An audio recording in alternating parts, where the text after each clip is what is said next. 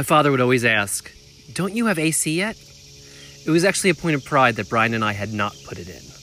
Most of our house was built in the mid 1800s, and the overhangs and design and all the tree cover keep it cooler in the summer and retain heat in the winter. It's brilliant engineering. The high pitched living room has a big ass fan, that's the brand name, as a ceiling fan, which circulates the air and all the windows and doors keep a really nice cross stream going. The first summers, there were like, say, two to three brutal days and nights, but why put in icky air conditioning? It also felt, well, very country not to have AC. The problem is, every year these two to three brutal days became four or five. Last summer was more than a week. All the Dyson fans in the world don't solve a basic problem, especially if you're awake sweating at 3 in the morning. Come on, Dad would say, get air conditioning. I'll pay for it. We refused. Lenny, my dad, passed away last August. As spring showed up, the heat started to appear more consistent. We quietly researched what it would cost to, say, get a unit or two. A couple hundred dollars, we saw. Hmm. You can order it on Amazon? Someone will install it for you? Hmm. The idea started to warm on us. Last month, we narrowed units online, we measured and double measured, and Brian hit the magic button buy. I got back from a work trip on a Friday night and walked in our bedroom, which was a lovely, calm, quiet, cool. We always knew that if we were to ever capitulate, to give in, to give up, to embrace the modern machine that is a Frigidaire, there was only going to be one name for this unit of total comfort Lenny. I'm Matt Zucker, and this is Cidiot, learning to live and love life in the Hudson Valley. Episode 22 Hot and Bothered. It's 96 degrees today, and I'm sitting in the shade in the picnic table in the, our garden, my favorite spot. I don't think I'll last an hour. Even inside, it's too hard to focus on a book, so I was browsing Southern Living magazine, and I spotted a quote that Southern women don't sweat, they glisten. Another saying was, It's hotter in a blister bug in a pepper patch which I don't know what it means, but I plan to work into conversation at work this week. The last one, and probably my favorite, it's so dang hot that I just saw a hound dog chasing a rabbit, and they were both walking. I'm a former copywriter, so you know I'm jealous of whoever came up with those quotes. The best I can do is Farm Fresh, which is our second Cidiot t shirt, now available for sale on Bonfire. You can find a link in the show notes and on Cidiot.com. Check out the one in Kelly Green. My childhood friend and writer Gwen Thompson has her eye on it, and so should you. The country is just so different than the city in the summer. Outdoors, the summer, the city smells, and you navigate streets based on where you can find shadows and shade. On weekends, you take a train or a bus to Jones Beach. You go from crazy hot outside to freezing cold inside the Muji store, since AC is everywhere and on at full blast. Stores brag about how they don't leave their doors open, as if that was genius or generous. In the country, you have more space, but AC is more sparing. You rely more on nature, which is both good and challenging. Right after the break is my guide to summer living in two parts. One note our friend Stephanie just introduced us to Yacht Rock, which is basically Toto Africa, Christopher Cross Sailing, and Rupert Holmes' Escape Pina Colada song 24 7 on your radio. So put it on via Spotify or Sirius. Find a cool place in the shade. I promise there will be ice cream. Part 1 Your home itself. First, it all starts with tree cover. A lot of these new homes are out in the field, and I don't envy them. Ours has at least 20 trees surrounding it, especially a giant maple, which adds a lot of shade. What you do have to do, though, is be vigilant about cutting back branches too close to the roof. And there is a danger in a big storm, of course. Last week, a sudden um, thunder and lightning storm wreaked havoc all around us. We heard a giant snap, the power went out, the generator kicked in, and we couldn't figure out where it was until the sky cleared. Walking Nora on the road, we saw a giant sugar maple across the road, fell on our neighbor's luckily empty house, taking off the top of the chimney and definitely damaging the roof. Fans are the second line of defense. A big ass fan in the living room we have, plus a, small, a slew of smaller fans all around the house. We bought a bunch of Dysons, which were fine, and they looked really good, but they weren't really high enough off the ground. So we got some classic Vornados. I just read in Inc. magazine that the owner of Big Ass Fans sold his company for 500 million to a venture firm. Blew me away. Get it? Now, air conditioning gives us mixed emotions. The inventor of the modern air conditioner was Willis Carrier, as in Carrier Corp. He went to Cornell like we did. In fact, on the list of famous Cornellians, he's number 20, behind Kurt Vonnegut, number 1, Bill Nye the Science Guy, Toni Morrison, and Ann Coulter, sorry. But ahead of Sandy Weill, number 36, who was my dad's roommate, RGB, number 50, and Jimmy Smits, number 51. We put in that single window unit and are tempted to go full house with our forced air system. We really are tempted, especially today.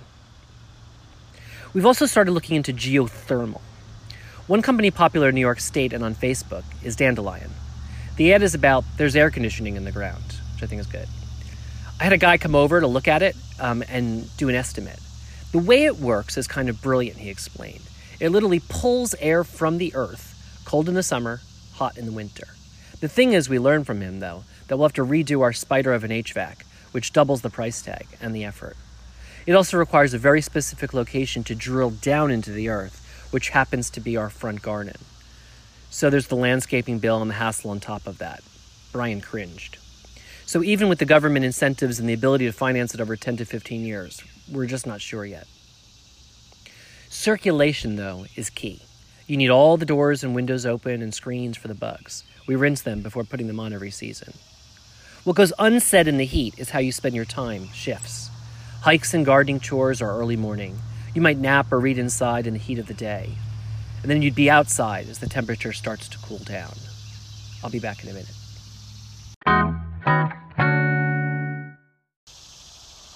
Part two take care of yourself. You're thinking, what about a pool? After all, 10.4 million residences in America have their own pool. My sister and brother in law have a pool. Several friends have pools. Brian's parents have a pool. My father in law Morty says it's a delight. When you have grandchildren, he says they love it. Friends come over and you can hang out all day. But it is an expense, he reminds me. There's upkeep to open it, close it, and keep it running for months. The only way to have total costs feel even reasonable is amortizing it by having more and more people come over and swim in your pool. Each of their swims yesterday, for example, he calculated, cost 500 a pop. Storms also can make a mess to clean up.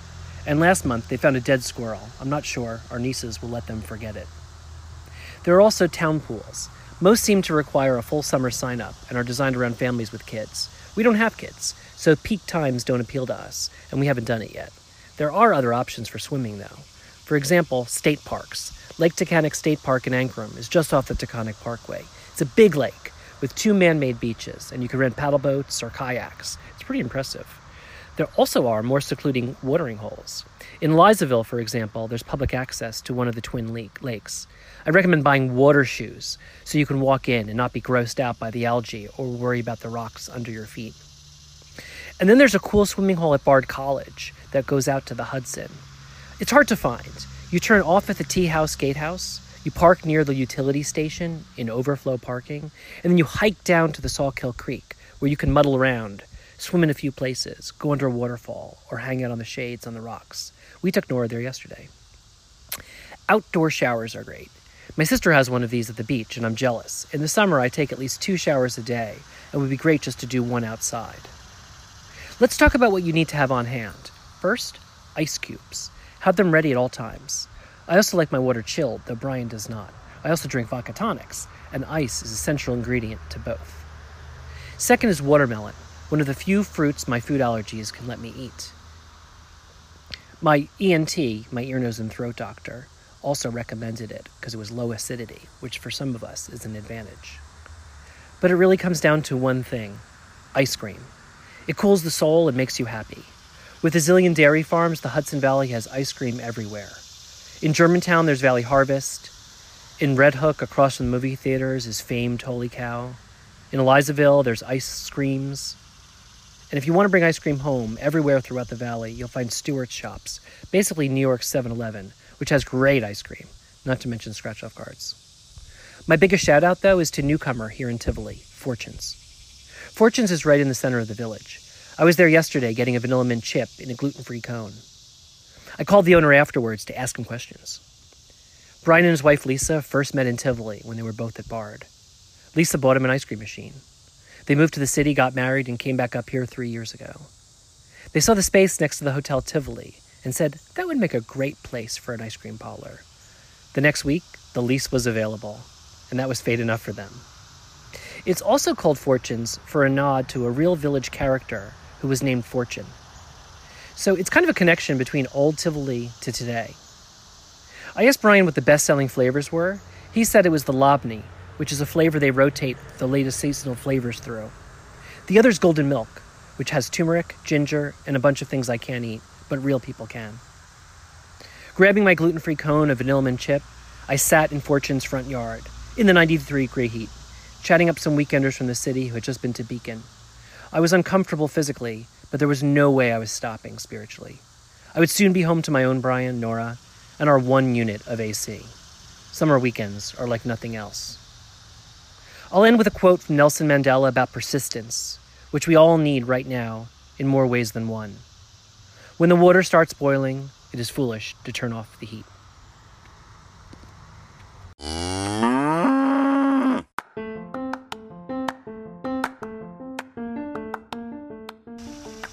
Cidiot is produced by Matt Zucker on Anchor in the insufferable heat of the Hudson Valley. Nora Ephron the dog is sitting next to me and absolutely no help. Cidiot t shirts are available via Bonfire and at Tivoli Mercantile. See show notes for links. We also do special orders for trailer caps, which have been quite a hit. Our pod site is at cidiot.com, hosted by Radio Public. The Cidiot Facebook page is at facebook.com slash cidiotlife. And our new Instagram page, Cidiot Life, has certainly taken off, so follow Cidiot there. Thanks for listening come visit